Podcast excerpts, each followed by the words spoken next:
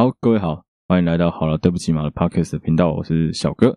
录音的今天是二零二零年十二月三十一号的晚上七点左右。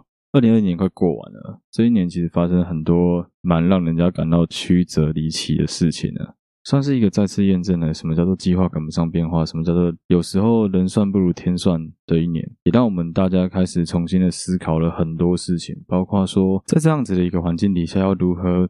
取得一个比较好的平衡点，不管是在追求你的目标上，或者是在现实世界要不要跟现实世界低头这件事情上面，其实我发现，在这一年当中，有很多人都面临到了相当多的瓶颈，就因为这个肺炎的关系，在众多废话等级的国际事务当中。今年也面临了许多不一样的挑战，共机绕台的次数增加了，美国总统重新选举了。这一年再次让我们看到许多巨星的陨落，让我们看到很多文化上的强人，很多各国很重要的领导人，各国很重要的文化上的英雄，各领域的强人就这样子陨落。当然，我们也看到有一些乐色在趁机会蹭他们的热度，在趁机会靠着这些的流量来盈利，甚至是赚钱。我觉得其实基本上是蛮王八蛋。当然，还有一个最重要的是，从今年开始，许多原本没有在听 Podcast 的台湾听众，陆陆续续开始大量的开始收听 Podcast，也让很多像我一样的 podcast 开始制作各个非常精良、非常优质的节目。因为相对来说，出去玩的时间变少了，一个人待在家里的时间变多了，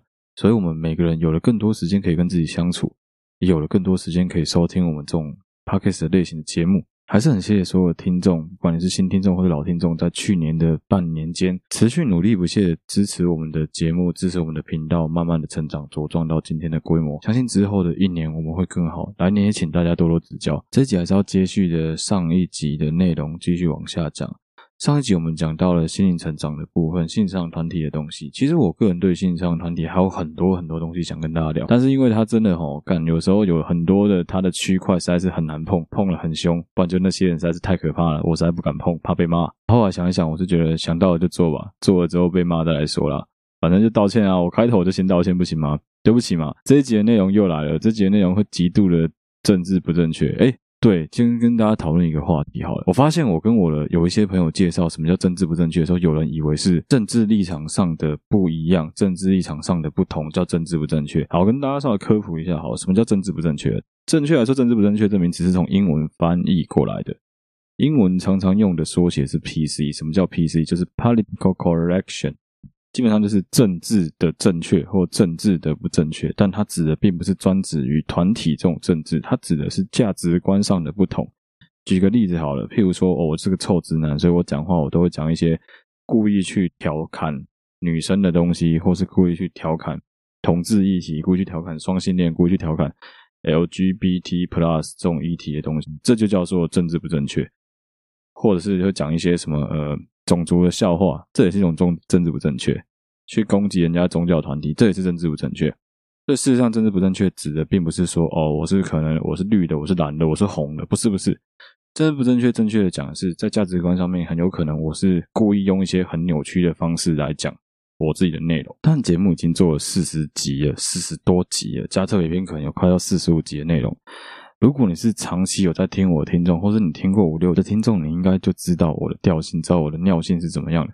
基本上，我虽然是一个打着政治不正确的旗号在那边大放厥词、厥词的白目，可是事实上呢，我是有一些自己的东西，我是有一些自己的想法想分享给大家的。我并没有像是整个人设所来的这么的，嗯，价值观偏差吧？对啊，讲到价值观，我可以跟大家聊一个很好笑的东西。干，我真的是觉得哈，妈的，我我。我不意外有人不知道什么是政治不正确，因为有些人确实就是你没有在关心这个，你会不知道这个东西。所以我觉得政治不正确不知道就算。但我比较意外是有人不知道什么叫做价值观。哎，是的，你没听错，有人活到现在已经二十六、二十七岁，他不知道什么叫价值观。这件事情就活生生的发生在，哎，我又要赞我的某一个前女友了，先道歉喽，对不起啦。我跟你讲，我的前女友，那前女友很酷。基本上，我们两个在吵架，argue 了半天之后，我才发现说，原来在分手前，他才很认真的问我一个问题是：你可以告诉我什么叫做价值观不一样吗？到底什么是价值观？价值观指的就是两个人对于各种人事物判断标准的准则，叫价值观。每一个人对于各种不一样事情，你有不一样的看法、观点、想法，这都叫做价值观。事实上，即便是两个价值观截然不同的人，仍然应该要可以保持理性的沟通才对。本来就应该要试着去了解一下对方在讲什么，去了解一下一个价值观跟你截然不同的人他们的思考方式是什么。了解了之后，你才能够去对他有更深入的看待、更深入的观点。说不定你们会有一些共同的想法、共同的看法，是以前你没有发现的。其实这蛮常发生的事情啊，这也是会有这一集的原因之一哦。这一集啊，主要不是要讲心灵成长团体，这一集要讲的是另外一种，好啦，也算是心灵成长团体，但我觉得他们真的就是比较偏宗教团体啦，好不好？哎，是的，你没听错，我要来站宗教了。各种标点，我要站宗教，其实也不是真的要站说什么比较主流教派。我今天要站的是一个算是在台湾，虽然也不算非常小众，但绝对没有到非常 popular 的一个宗教。这宗教相当厉害，他们甚至还组成了政党，之前还打算要参选，后来是因为可能两党、三党之间的政治夹杀，所以才让他基本上整个直接式微跟没落。现在这个教派、这个宗教基本上已经转到比较低调的方式，在继续敛财啊。就不提他是哪个宗教了，不过基本上只要你稍微 Google 一下紫衣邪教，应该知道我在说哪个宗教了。哎呀，我相信有很多跟我同年纪的人都听过这个宗教了。哦、今天要聊的，要跟大家分享的，好不好？分享，他们超爱用分享，要跟大家分享的，就是这个宗教当初我被抓进去听的时候的故事。我相信各位听众或多或少都会有被朋友、被亲戚抓去听直传销大会的经验。尤其是出了社会的我们，基本上有了一点点的经济基础，或者甚至你毫无任何经济基础，你总是会被你周围那些讨人厌的王八蛋盯上，变成他们眼中的肥羊，把你带去听他们的一些他认为非常有理念的东西。你有梦想吗？你想赚大钱吗？这种东西很有吧？大家几乎都有吧？这些东西最容易洗脑到什么样的人？这些东西最容易洗脑到的就是那些脑波比较弱、气场比较虚。在现实生活中没有什么朋友，但又需要一群人来给他慰藉、给他安慰的人，对吧？没错啊。如果你仔细去观察，现在停留在那些团体里面的，你会发现绝大部分都是在他们生活不能自理、心里面需要寻求安慰的时候，他们去加入这个团体的。我们不能否认一件事情，诶，先讲结论。我们不能否认一件事情，宗教都是劝人向善的。基本上，只要你稍微信。但你不要迷，我觉得其实都还可以过得去。但如果你已经到要一个月嫁户多少钱在里面，要去抖内多少钱给他，我觉得就有点多了啦。说实话，你不如抖内给我算了。我在我读的那间公立大学，我记得当时好像是大二还是大三吧，突然间有一个，应该也不算暑假，我记得就是反正不是，就是某一个学期啊。我的一个亲戚，基本上他跟我们家关系还蛮好的，所以他常常来我家。那在常来我家的过程中，自然而然的他会告诉我爸妈说，他最近过得比较好了，他状况没有之前那么糟了。之前的他因为家庭经历了一些变故的关系，所以整个人的状态非常的不好，也因为这样子影响到自己的儿女，因为这样子影响到他的家庭关系，所以说他加入了这个宗教。加入这个宗教团体之后，他认为他自己得到了相当多的改善。这个宗教团体有个 slogan 叫“心什么心什么”，自己去查一下就知道了。我觉得他讲那个 slogan 其实讲得非常非常的好。说真的，他要做的就是希望你能够在心里面寻求安定。只要你的心能够踏踏实下来，只要你能够整个人保持心平气和，你就能够把很多事情做好。有没有觉得很废话？可是问题是你在一个非常迷茫的当下，有人告诉你这件事情，其实非常非常的重要。所以我现在就要告诉我周围这些在听我的 podcast 的迷途羔羊们，如果你今嘛尴尬就欢乐，你现在觉得你的生活没有任何依靠，你不知道到底该怎么做比较好，你认为你自己现在无魂无体，亲像得超狼，不知道自己要怎么做比较好，来给你一个最佳建议，每天花点时间自己稍微沉浸一下，沉浸个三分钟，没有很难吧？花三分钟跟自己稍微对话一下，呼吸一下，你的生活变得更好。好，总之呢，我的这个亲戚就因为去参加了这一个宗教团体之后。他认为他的生活有了相当大的改善，经济上可能没有任何改变，因为毕竟还是一样的工作。可是他认为他在家庭伦理观念上有非常多的不一样。那接下来就是他的推广时间啊，对吧？基本上你自己信，你自己觉得很棒之后，你就会想要把这个东西推播给全世界的人知道。那谁就先倒霉？当然就是他周围的这些亲戚啊，就是我们啊。由于我们整个家族大家都知道，我应该是整个家族最铁齿、最硬的，所以他很聪明的选择我。从我先开始洗脑，而且再加上那时候刚好那个宗教团体在我们学校莫名其妙的租到借到了场地，听说是用我们学校某一个教授的名义去借了一个场地。来推广他们的这个宗教团体、宗教文化，也因为这样子，我想说，好了好了，干晚上没什么事啊，就陪你去听一下啦。反正看在你小时候，我小时候你这么照顾我的份上，喝了喝了，可以听下姐了，听下姐了。接下来就是整个故事最有趣的点了，我要跟大家介绍，如果你曾经去参加过这个类似这个团体的活动的话，你一定会觉得仪式感超级重的。坐下来的时候，他们会把你们这些没有参加他的宗教团体的人安排在安排在前两排到前三排入座的时候，你就会有一种很强烈的严肃的仪式感。他们会带给你一种我们是玩真的的那种错觉感，你会觉得说他们都好认真，而且看起来虽然他们都在嘻嘻哈哈的，可是事实上他们是有一个共同的理念。这些人的向心力很强，凝聚力很高，而且应该不容外人去挑战他们。你会有非常强烈的这种感觉。再加上我看到其他坐下来怒坐的。其他学生或是老师看起来都很傻，我就有一种更强烈的感觉是：哦，谢妈的，完了，我中陷阱了。不过没关系，反正我就接着先听听看他们到底要吼小什么东西。我跟你讲，我用吼小真的一点都不过分，真的就是在胡乱。在一开始的，应该我也不知道那到底要叫什么大会，因为不算布道嘛。然后简单说，就是在在传导他们宗教的理念。一最一开始的那个司仪是一个很漂亮的女生，在学校的话，可能至少也应该是有亲善等级。虽然看起来大概三十二、三十三岁吧，就是有一点点年纪，但是你知道她是一个很漂亮、很很能打理自己，而且讲话很有条理的一个女孩子，在台上当司仪、当主持人的工作。他在台上播着 PowerPoint，很认真的跟你介绍他们的团体在做什么啊，然后发想是谁啊，那个师傅是谁啊，啊师傅是因为了什么事情所以顿悟啊之类的，然后告诉你什么呃人就是因为有业障啊，所以这一生来就是要修啊，要修之后才能够把业排掉啊，这什么万般带不走，唯有业缠身这种概念我都会背的鬼话。接下来就是这种布道直销大会必经的伎俩，他会告诉你说以前。我姐一点都不相信这种东西。以前我是我们家最铁齿的女生，他们告诉我什么，我都不相信。我也不想拿香拜拜，我也不想去相信基督教。直到有一天，没错，他们就会讲这种。直到有一天，他的父亲生了一场重病，而且一定是癌症，一定是那种莫名其妙听都没听过的叽里呱啦癌。就在他们一家陷入了昏天暗地之中，不知道该怎么办的时候，突然间，这个宗教团体的人刚好住在他们的隔壁床，告诉他说。你要坚定你的理念，你要相信我们的师傅，我们的师傅一定会帮助你爸爸。接下来神奇的地方来了，就在他开始想说，好吧，那我就开始慢慢的相信他之后，诶，师傅居然就现身了，师傅居然亲临到他父亲的病榻之前，对他父亲咏唱了一串咒语。隔天，他父亲的癌细胞就这样神奇的消失了。这种鬼话大家会信吗？我是不信啊。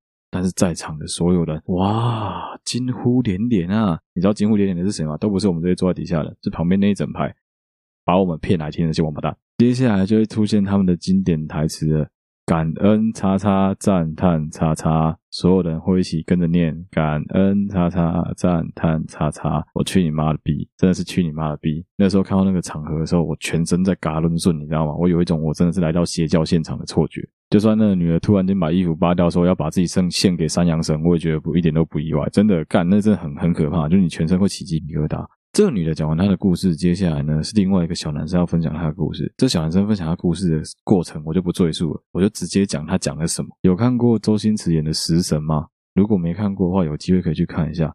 里面有一个食物叫撒尿牛丸，它的广告是说吃了撒尿牛丸之后，连考试都考一百分了。没错，那个小男生。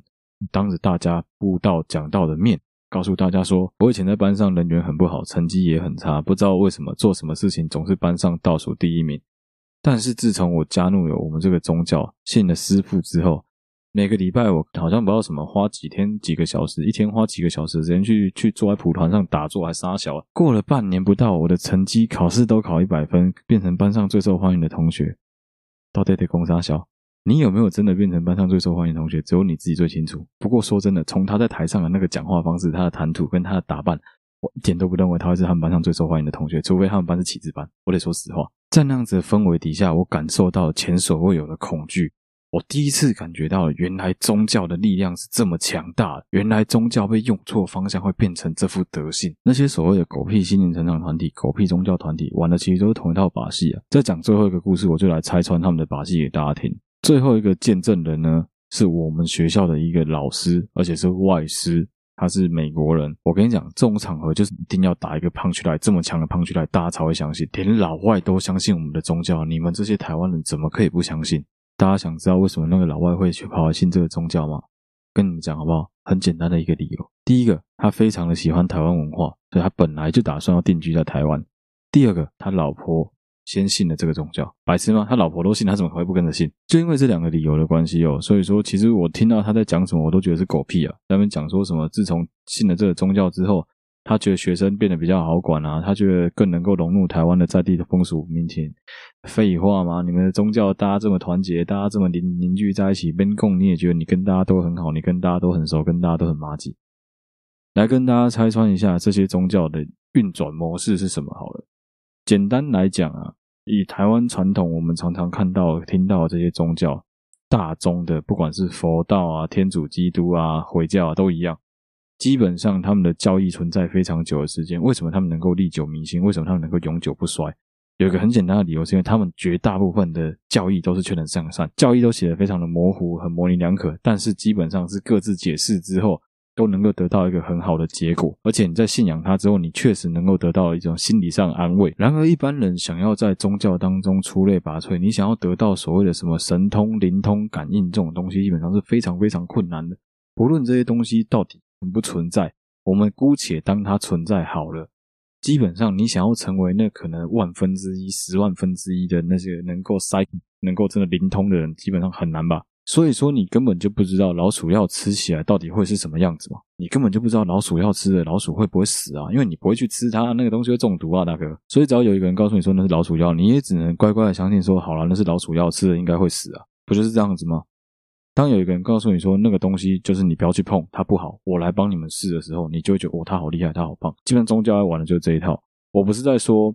一般我们的大型宗教，我在说的是邪教，就是我认为比较不好、比较会让人家上瘾的这种宗教。宗教需要又去用一些什么重义手法，需要去需要去用一些很夸大的方式，需要叫你捐钱给你的师傅去买宾利，我都不相信啊。基本上你会去信这种东西的话，我是觉得你也是蛮笨，你真的也是很很有可能你心里面真的有卡住，你有需要一些帮忙啊。在中国传统的宗教里面，中国文化传统的宗教里面，最容易被拿来给鬼假怪的就是道教，哎，就是佛教，sorry。为什么是佛教呢？佛教里面有一个流派，就是达摩底下的禅宗。禅宗因为强调的是自度度人，只要你先管好你自己，你只要先顾好你自己，舍己再来虑人，就类似这种东西。你先顾好你自己呢，你就有办法去顾别人。你去，你去仔细看，你会发现这一些这种类型搞道观、搞佛观的这种七七八八宗教都一样，他们也都是用这一套。先叫你先打坐，先顾好你自己。表面上是劝你向善啊，表面上是叫你先顾好你自己啊。啊，我问你个问题。你一个人在心抓不定，你一个人在心里面很难过的时候，如果有一群人一直在旁边鼓励你说：“哎，你可以，你真的可以做得更好，你要加油。”他们是不是基本上给你的力量就已经大过于那些完全都不鸟你的朋友，觉得你整天在发世界末日很烦的那些朋友，对吧？就大过他们啊，效果就比他们还要更好啊。那这样听起来，不过你就是把战场从 A 移到 B 而已，不是吗？你不过是把原本觉得很烦的这一群人移给另外一群比较有耐心的人来照顾你，来对待你，让你觉得你好像。有受到大家的欢迎，有受到大家尊重而已啊！我以前很爱说一句话，我很爱说哦，干宗教真是最长远的事业，只要把一群信众管好，一个月一个人捐给你十块、二十块，基本上能够活一辈子都不是问题。你看看这开宾利的家伙就知道了，干真是他妈超爽！而且他是不容人家去挑战他的宗教，基本上只要你花时间去稍微查一下他们的资料，你会发现现在这几年他们花了大量的力气，把相关所有的负面新闻全部都买掉了。如果你去 Google 的话，是很难 Google 到他们不好的资料的，这蛮有趣的啊。如果你真的是一个这么正派的宗教，你是一个这么正派的团体的话，为什么你要害怕别人去搜寻你的东西？为什么你要跟一个直销传销团体一样去买广告，去怕别人发现其实你有一些不可告人的东西，有一些比较负面的新闻，对吧？为什么？所以说齁，终归一句啊，到头来啊，其实我觉得这种宗教团体啊，跟上一集讲到的心灵成长团体是相呼应的。你信的人，基本上信者就是很信啊；不信的人，你怎么洗脑我，我就是不会去相信啊。但是说真的，你去相信他，你我是觉得你只能短时间的，就跟麻药一样，你只能短时间的稍微去逃离到这个世界，逃避掉这个世界而已啊。最终你还是必须要回归社会，还是必须要回归人群的。你就会发现说，其实你跟大家有非常大的代沟，你只会跟你们那个团体里面的人比较好。那个团体大家都好棒，大家都会鼓励我，大家都会安慰我。可是现实世界好可怕。越是这样子，你到底要怎么在现实世界能够生存下去？每个人都有每个人脆弱的时候，每个人都有每个人需要别人安慰的时候。我觉得越是这种时候，你就越应该要想办法把自己的心里面抓定一点，而不是去寻找这种宗教。你平常根本可能连经过庙、连拜都不会拜，连点都不会点头一下，在你出事的时候才去抱人家佛脚，临时抱佛脚的这种想法，我觉得非常非常的糟糕了。好，来接着讲一下这个假布道。呃，假心灵成长团体最后就是真布道大会，最后到底发生了什么事情？简单说呢，他们会叫你说，有点像是这本像直传销一样，他会跟你讲说，每个月多少钱捐了，你就可以加入我们。加入我们之后，你就可以来我们金色打坐。他会跟你讲说什么，每个月只要花三百块钱去买一颗蒲团。蒲团是什么？蒲团就是他们来打坐的时候坐在底下那个坐垫放屁垫。买那个蒲团之后，你就能够等于有参加他们的会员资格。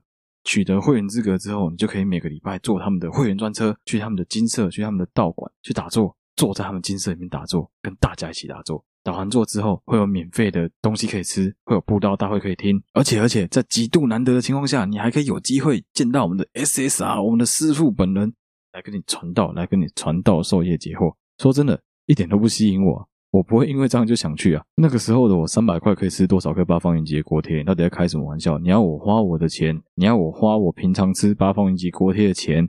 来买一个蒲团，然后假日不能出去玩，还要被你们绑架，被你们绑到山上的道观去，还要坐在那个鬼地方打坐，打坐完还要听你们分享，分享我自己还要分享，你到底在讲什么鬼话？你怎么觉得我会愿意去啊？可想而知，白目如我肯定不会去。但是问题是，他们的那个宣传手法跟他们那个洗脑的方式真的很厉害，五六个人围着你哦。我那时候直接跟他们说，而且我发现一件事情是，带我去的那个亲戚跑掉了，他在在外面，他没有进来，你知道原因是什么吗？因为他们在洗脑你的过程中，你的亲戚不能在，你一定会拉着他当浮木，你一定会想要想办法找他救援。老实说，我早就知道他一点靠不住了，所以我知道该怎么做。那五六个人围着我，逼我说一定要签名，很好笑。他们就一直跟我讲说：“你就签啊，签下去又不会怎么样。”我想说，干，现在是怎样？自愿意是不是？为什么一定要逼我签名啊？好奇怪。他们就跟我说：“没关系，你就先签名，你签名了之后，只要付款三百块就可以离开啦。”我就直接问他一句话：“我今天如果不付款，如果我今天不签名，会怎么样吗？”他们告诉我说：“啊，那这样子很可惜，你就会失去了接触到我们师傅最佳的机会。你很有可能之后想要在加入，要花更多钱。”诶我想说，奇怪，你们的宗教团体不是应该自由，让我们想加入就加入，想退出就退出吗？你现在连我要加入都这么唧唧歪歪的，我怎么知道之后会发生什么事情？我心里面这样想，但我没有讲出来，我不会正面跟他们起冲突啊。五六个人，你开什么玩笑？但就在这一刻，让我最暴走的一件事情发生了，有一个自称是我们学校教授的一个男生，中年男子走了过来。看着我，对我发出一个非常严肃的表情，问我说：“同学，你是哪个科系的？”我告诉他说：“我是某某系。”之后，他就马上告诉我说：“哦，我跟你们系主任很熟。”诶，我心里面想说：“你跟我们系主任很熟，关我屁事哦！我跟我们系主任也很熟啊。”所以我就直接回答说：“哦，对，我跟我们系主任也蛮熟的啦。”他说：“那你为什么不加入我们呢？”我就直接问他一个问题：“我说我们系主任有加入吗？”他说：“没有，他可能太忙了。”我说：“对啊，那我也很忙啊，我也没时间加入你们啊。”他说：“啊，同学这样子就不对了，你这样就是心吼还没有安定下来。”你这样子吼，就是外物太多，你的业吼产生太严重了。我跟你讲，你一定要快点加入我们。我那时候就跟他讲了一句话，我说我今天就是不加入，那你到底要怎么办？我今天就是要直接这样走出去，你们要拿我怎么办？最后那个教授也火了，我也火了。我想说到底是怎样？妈的，就是不让我走，是不是？我直接告诉他们说，你们再不让我走，我就报警，我一定告你们强制罪，每一个我都告。这个教授才用一副看在看顽劣分子的表情看着我说，好好，你厉害，你有种，你厉害你就走。我想说。奇怪，你们宗教不是劝你们应该要向善，不是劝你们应该要保持对人都很好吗？你怎么态度这么不好？我这个顽劣分子，我这个业障缠身的人才应该要态度不好，不是吗？你是在跟我态度不好什么？你是在跟我大小声什么？在场去听这个莫名其妙布道大会的人，可能有大概三十五个人吧，只有我一个人没签，剩下三十四个都签了。其实我蛮替他们觉得很很可悲的。最恶心的是，到下学期这个宗教团体还在我们学校成立了一个自己的社团。后来我才知道说，原来他们在。各大校园都已经伸入了魔爪，基本上都已经开始铺路了。我们学校只是其中一间而已。他们很聪明，因为我们学校是男生比较多的学校，算是男校，所以他是大打美女牌啊。后来来拉人都是一些从外面来找来那种很漂亮的女孩子在拉人。也因为这样子拉了很多男生加入他们，让他们的师傅更容易、更快速的买到宾利，这很不爽哎、欸！干那时候被这样拉进去，我真的超级不爽。后来我怎么对付我那亲戚？那亲戚还一直告诉我说什么啊，好可惜哦，你怎么不想加入啊之类。我直接告诉他说，对不起啦。我真的太没有慧根了啦，这东西真的是不太适合我啦。我也不想要给他下马威，说实话，因为我觉得至少这个宗教是有帮助到他的。但是很可惜，我只能说这宗教是绝对帮帮助不到我。简单跟大家分享一下这个故事啊，我觉得哈，如果说你有机会被抓去听这种莫名其妙的心灵成长、灵修啦，什么宗教团体啊。自己一定要心俩和点啊，自己一定要先入为主，给自己一些东西，告诉自己说，我就是来听听看他们在讲什么。但你千万不要冲动被他们抓进去，不要因为群众压力就不敢反抗。他们讲的不一定是对的，你也不一定是错的。不要被他们讲一讲之后，就觉得说自己好像真的空虚寂寞，觉得冷，觉得这一群人很重要，觉得那个妹子很漂亮，你想要加入。我跟你讲，唯一一个认同能够加入，就是小时候很多朋友跑去那个什么教会。就为了教会的妹子整，就这样子而已啊。剩下那些乱七八糟阿里亚扎的宗教，我只能说，唉。扫兴啊，真的扫兴啊！你自己稍微思考一下吧。我觉得每一个人有每个人的烦恼啦。与其去信这些宗教哦，真的倒不如多花点时间陪陪你的家人，多花点时间跟你周围的朋友相处，跟他们多聊聊你的烦恼、你的困扰。真的不行的话，你还有管道，就写信来给我，我会帮你看，我会帮你听，说不定我还帮你念出来，给大家笑一笑，好不好？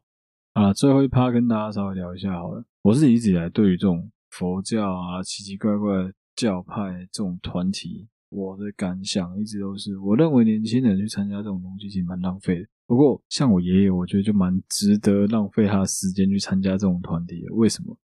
对他们来说，去交朋友、去吃吃饭，其实蛮好的。这紫衣邪教在我家这边非常聪明，他们在拐老人的方式跟拐年轻人的方法完全不一样。他们是怎么拐老人呢？他们就告诉老人说：“啊，你得拿三百颗，对不？阿边冲啊，拿三百颗来我们家吃一饭，再听我的物件。”他大概熊金，他大概熊几大颗，他完全用了一个跟对付年轻人不一样的招式来对付这些老人。他知道对于这些老人家来说，有东西吃，有人能够跟他一起玩耍，有人能够跟他一起聊天比较重要。他就利用这个方式来招募了许多的老人去加入他们的会员，成为他们的一份子。因为这样，其实我相信他们拐到蛮多人，蛮多次的三百块的。我爷爷，我有问过他说去那边到底好不好玩，他就跟我说其实蛮无聊的。就是吃饭好玩而已。我相信一般来说，这种团体的排位性都很强啦。所以说，如果我想要去做这种很白目的实验，跑去人家的地盘去撒野，相信也不是非常妥当。我也不会蠢到去干这种事情来找自己麻烦了。基本上，这种宗教团体、信仰团体，就是在利用人性的弱点。他们都是在趁你最空虚的时候趁虚而入，其实就跟渣男没有两样啊。在你最需要人家陪伴，在你最需要别人的时候，他给你一盏明灯，给你一条路走。我当然没有办法百分之一百的很断定的告诉你说，这种所有这一类型的团体全部都是不好的。我相信还是会有人透过这些团体得到一些他自己心灵上的帮助，甚至真的能够满足他的心灵成长，这都有可能发生的。只是说站在一般人的角度而言，你要我们去相信这个东西，你要我们去迷他，甚至要我们去花钱来供奉一个 idol。把它视为神明，我觉得对我们来说相当的困难啦。平常添一添香油钱就算了，妈的要我去捐钱给这种真的是我个人觉得他是神棍的这种角色，来让他去买一台宾利，我是觉得真的是莫名其妙，而且真的很好笑啊。网络上有很多相关关于邪教的知识跟邪教度量衡的量表，有兴趣的听众其实可以去找来，对于这些。宗教团体来做一个评比，你会发现，其实，在台湾有很多这种类型奇奇怪怪的小宗教，事实上都已经快要可以被归类为邪教。拜托大家要记得啊，宗教真的是劝人向善的啊，不会有宗教是劝你要捐钱给师傅的啦，这太扯了啦。还有，也不会有宗教是跟你讲说什么，你如果想要变过得更好，就要跟师父双修了，这更夸张啊！会被宗教的力量去蛊惑、去迷信、去欺骗。我觉得基本上都一样，就是利用人性的弱点在犯罪啊！好，对不起啊，这集本来说好要骂宗教，后来发现其实我也有点俗辣，没有很没有真的很冲的去敢跟他做对抗。但就是分享给大家当时去被拖到去听紫衣邪教的一些小故事，希望这一集比较短的内容大家会喜欢。好，这一集的内容就到这边了。现在已经是二零二一年的一月一号了。祝大家新的一年都能够平平安安、快快乐乐的。希望这该死的病毒赶快离开，赶快结束，好不好？谢谢大家收听。